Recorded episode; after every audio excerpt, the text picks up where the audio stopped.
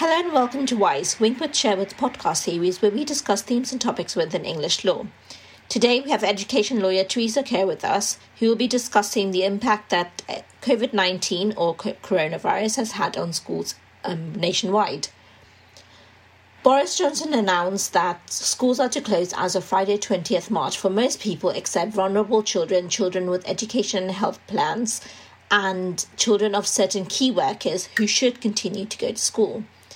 Wales was the first to introduce, introduce this measure, followed closely by Scotland and Northern Ireland, before the Prime Minister confirmed the move would be nationwide. So, Teresa, tell us, will every school still be open? A mixed picture seems to be emerging. Some schools are remaining open to their pupils and others are pooling resources with others in their area in order to offer provision from a hub school. In those cases, families may be asked to attend another local school or a hub school instead. It seems that some schools only have one pupil attending and others have many more in attendance. However, we think that the picture will continue to change, as it might not remain sustainable for some schools to stay open if they don't have adequate staffing provision. For example, if members of staff have to self-isolate. It also seems that some schools opened for the limited groups of children from last Monday, as there wasn't much time for them to coordinate with other schools in the area or their local authority, but they are intending to close this setting and ask parents to attend a hub school instead, when it becomes clearer what alternative provision there is in the area. It also seems that some multi-academy trusts are trying to put their own hub arrangements in place for academies in their trusts. This is allowed under the government's guidance, but it is important that multi-academy trusts keep the local authority and regional schools commissioner informed about the arrangements they are proposing to put in place. This is because the local authority is ultimately responsible for coordinating the arrangements across schools, and the government's guidance also indicates that the government is working with local authorities to put transport arrangements in place if a child is attending an alternative setting. Obviously, the reality is that local authorities haven't had much time to prepare for the new arrangements either, and may well be struggling with resources if their own staff are self-isolating. So the amount of input and support um, across different local authority areas is likely to vary. If a pupil is attending a hub school, the pupil's usual school will need to ensure that the hub school has sufficient information about the child in order to safely look after them. For example, information about safeguarding, S E N needs, medical conditions and the like. It is important that schools talk to each other about what information is needed and how it should be provided, especially when you're being mindful that both schools are likely to have limited resources available at this time. So given this mixed picture, what are the challenges you would expect the schools to face? Schools are concerned about whether they will be able to safely implement social distancing. The government has issued guidance on this, which schools must consider, called Coronavirus Implementing Social Distancing in Education and Childcare Settings. However, there has been some criticism of the guidance, in particular a perceived lack of guidance relating to personal protective equipment. So we are waiting to see if further guidance will be issued by the government to address this. Many schools are concerned about whether they have adequate staffing to supervise the children who are continuing to attend school. We know that schools are worried about keeping children safe and ensuring that they discharge their duty of care towards staff.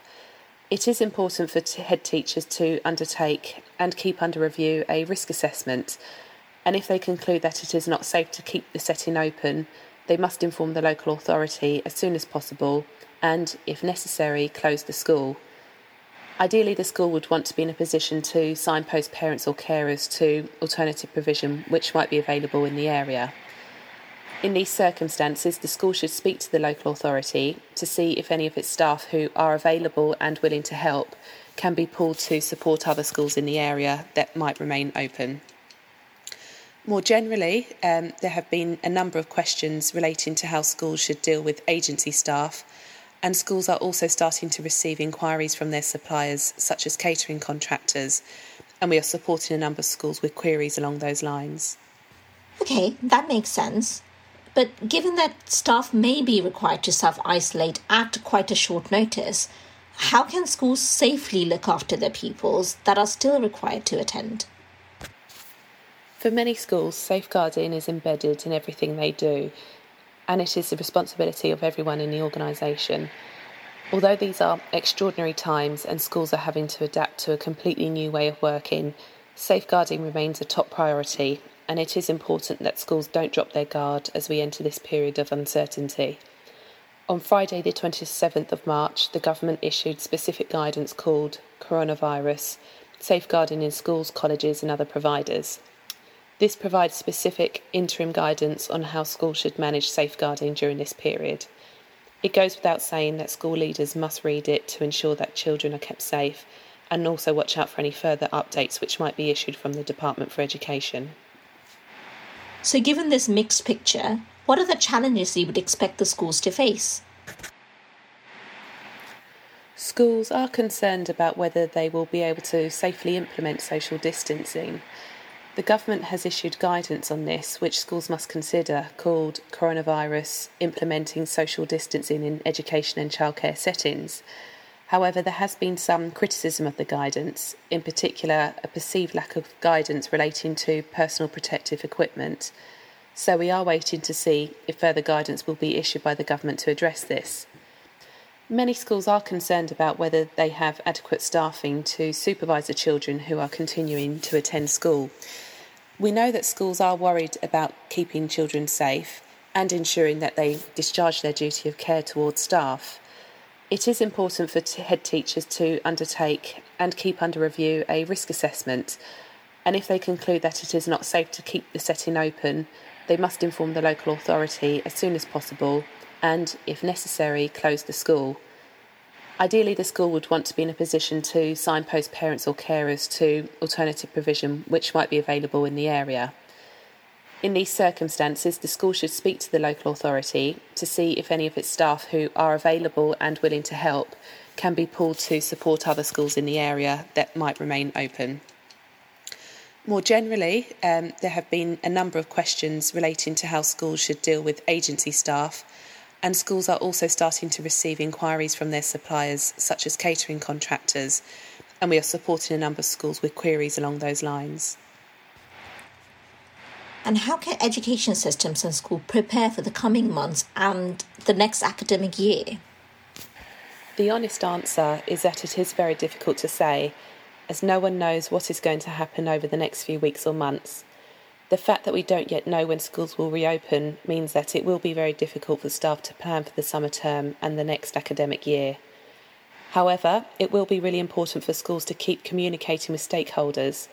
My son's school has done a wonderful job of keeping parents informed about what's going on and providing reassurance. Lots of parents are really stressed about the prospect of homeschooling their children when they are also concerned about job security or trying to work from home.